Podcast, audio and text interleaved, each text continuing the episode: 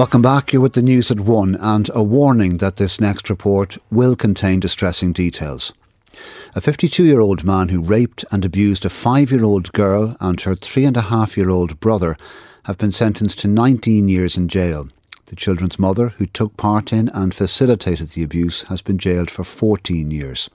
Mr. Justice David Keane paid tribute to the children at the centre of the case and expressed his sincere admiration for the fortitude they had shown despite their pain and suffering. Our court reporter Vivienne Traynor is with us now. Vivienne, remind us of the background to this case and what these two people have been convicted of. Well, Gavin, last month at the sentence hearing, we heard that the woman in this case was already on the radar of social services in 2011 amid concerns about the possible neglect of her children. Um, she met a man at a bus stop and moved into his flat, but later ended up in a, a refuge. And there she told social workers she could not care for her two younger children and she surrendered them voluntarily into the care of the state. It was only then, when they were taken into care, that they revealed that they had been abused. Their foster mother said they had described the most horrific and unimaginable things to happen to children. There was a trial last November, and during that trial, the jury was shown the children's videotaped interviews with specialist Gardaí, and in those interviews, they described how they had been raped by their mother's partner uh, when the girl was five and a half and the little boy was three and a half. Now, a jury convicted that 52 year old man on a range of offences involving rape and sexual assault. The children's mother was also convicted of the rape of her daughter in a joint enterprise with her partner. She was also convicted of sexually assaulting the girl and sexually exploiting her children and the reckless endangerment of the two children. Uh, both were convicted of false imprisonment of the girl, and that arose after the girl had told how she had once been tied or glued to a chair while her mother and her partner went to the pub. Now, throughout that ch- trial, both accused had denied those charges and they continue to maintain their innocence. Tell us what the judge said today. Well, he began, as he said, by paying tribute to the children in this case, expressed his admiration for the fortitude they had shown despite their pain and suffering. He said these children had been abused in their home and that should have been their ultimate place of safety. Instead, he said it was a place of pain, constant fear, and mistreatment. He said these were deplorable crimes against very young children, in particular because they would have had some developmental delays, so they were extra vulnerable. Uh, he said they were carried out by the people who were charged with their protection and in a place where they should have been most secure.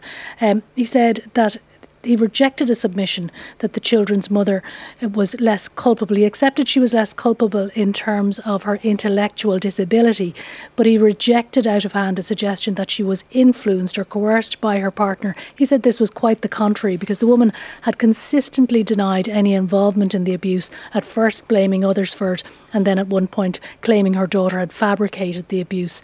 He imposed a 19 year sentence on the man for rape and concurrent sentences of lesser terms for the other offences. He imposed a 14 year sentence on the woman uh, for the rape of her daughter in that joint enterprise with her partner and a range of other lesser sentences for the other offences. Both will now be registered as sex offenders and they must be supervised for two years post supervision.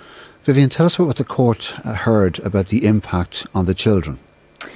Well, at the sentence hearing, the children's foster parents told in harrowing detail the uh, developmental delays and the difficulties the children had when they first came into care. They had speech delays, the little boy could barely walk properly. The girl's foster mother said that she continues to have flashbacks and will always struggle, but she said they will care for her until she can live independently. The boy's foster mother said he had told them that they had saved his life. She said uh, he said he was glad that their, his mother and her partner were in prison. He hoped that they would never get out and do the same thing to other children. Now, the judge said it was quite clear from these victim impact statements that these children had been deeply traumatised and that this severe trauma could remain into adulthood. Vivienne, did the judge explain why the evidence that was given by the children by video link was eight years ago? Yes, and that was one of the things that the foster mother had said um, had caused some concern to the girl, seeing herself again on video, giving her evidence as a small child. She'd found the whole trial process very difficult. We weren't given any explanation for the delay in that case coming to trial. It was pointed out by defence counsel it was nothing to do with the accused in this case, through no fault of theirs. Uh, the trial was delay- delayed, but it did take eight years, and that was. Um, you know, did cause some of the trauma for the, for the girl in the case, having to relive events so long afterwards when she was trying to get on with her life. Vivienne, thank you. That's our court reporter, Vivienne Traynor. The rape crisis phone number is 1800 77 88 There are more helplines available at rte.ie forward slash helplines.